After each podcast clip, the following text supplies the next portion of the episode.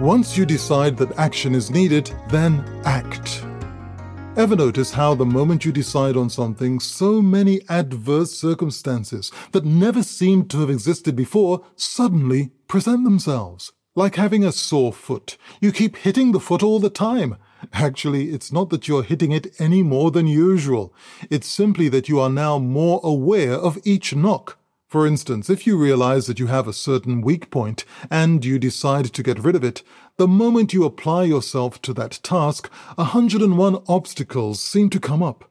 The very thing you try to get rid of is the same thing that will come to tempt you in a variety of delectable disguises. Determination is vital.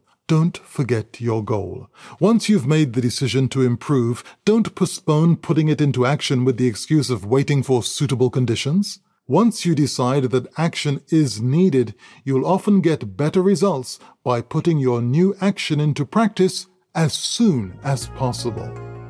Hope you have a great day and thanks for listening.